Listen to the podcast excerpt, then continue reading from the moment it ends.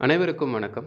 நீங்கள் கேட்டுக்கொண்டிருப்பது Tamil story teller நான் உங்கள் நிখিல் நம்ம எல்லாருமே நம்மளோட வாழ்க்கையை வந்து நல்லபடியாக வாழணும்னு நினைக்கிறோம். பட் நம்மளோட வாழ்க்கையில் நடக்கிற சின்ன சின்ன விஷயங்களை ரசிக்க மறந்துடுறோம்.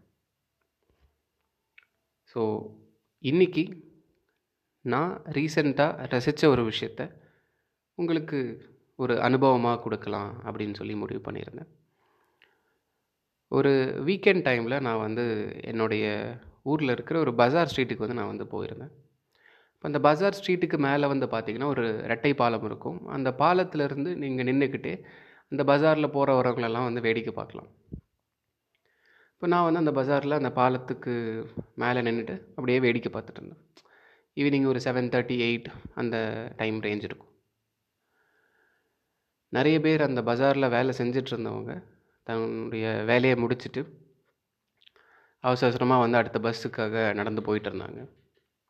அதே மாதிரி கடைகள் வச்சுருக்கிறவங்க வந்து ஓகே இன்னும் ஒரு ஒரு மணி நேரத்தில் கடையை பூட்ட போகிறோம் இன்னும் ஒரு ரெண்டு கஸ்டமர் சம்பாதிச்சிட மாட்டோமா? அஞ்சு கஸ்டமர் சம்பாதிச்சிட மாட்டோமா? அப்படின்னு சொல்லி எதிர்பார்ப்புகளோடு வந்து தங்களுடைய பொருட்களை வந்து விற்றுக்கிட்டு இருந்தாங்க.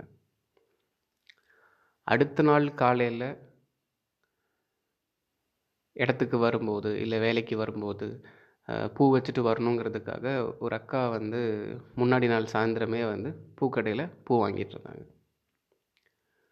இதில் ஒரு கப்புள்ஸ் சொல்லப்போனால் ஒரு தாய் தந்தை. அவருக்கு அவங்களுக்கு ஒரு சின்ன குழந்தை இருக்குது அவங்க டூ வீலரில் வந்திருப்பாங்க போல இருக்குது அந்த டூ வீலர் வந்து பார்த்திங்கன்னா பெட்ரோல் இல்லாமல் நின்றுடுச்சு நினைக்கிறேன்.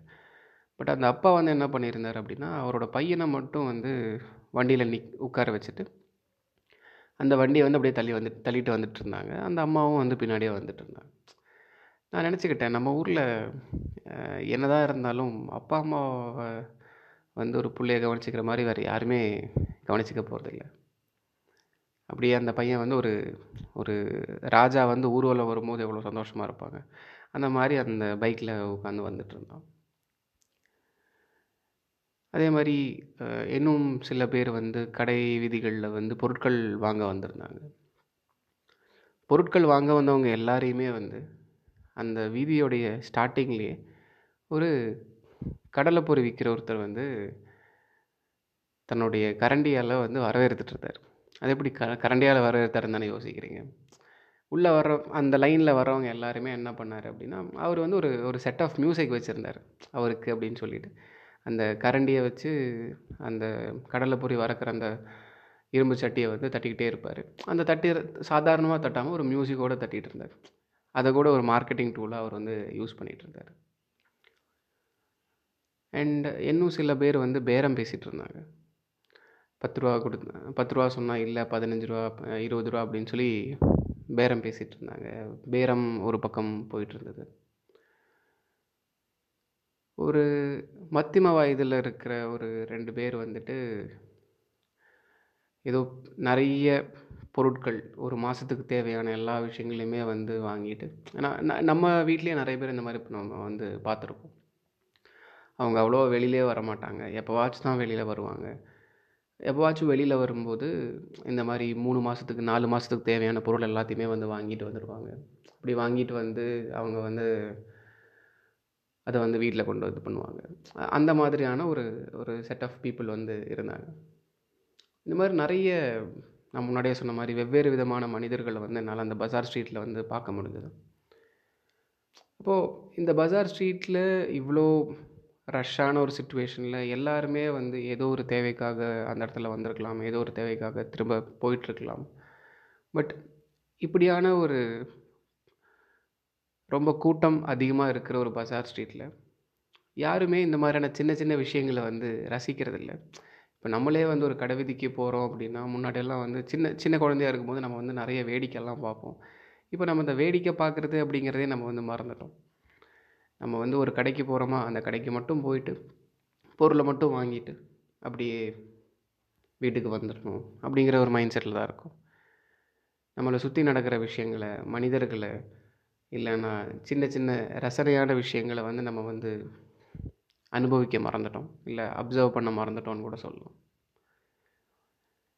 நீங்கள் எப்போவாச்சும் ஒரு பஜார் ஸ்ட்ரீட் போகும்போது இந்த மாதிரியான சின்ன சின்ன விஷயங்களை வந்து ரசிச்சிருக்கீங்களா? கவனிச்சிருக்கீங்களா? ஏன் இந்த சின்ன சின்ன விஷயத்தெல்லாம் கவனிக்கணும்? இதெல்லாம் எல்லா இடத்துலையும் நடக்கிறது தானே அப்படின்னா.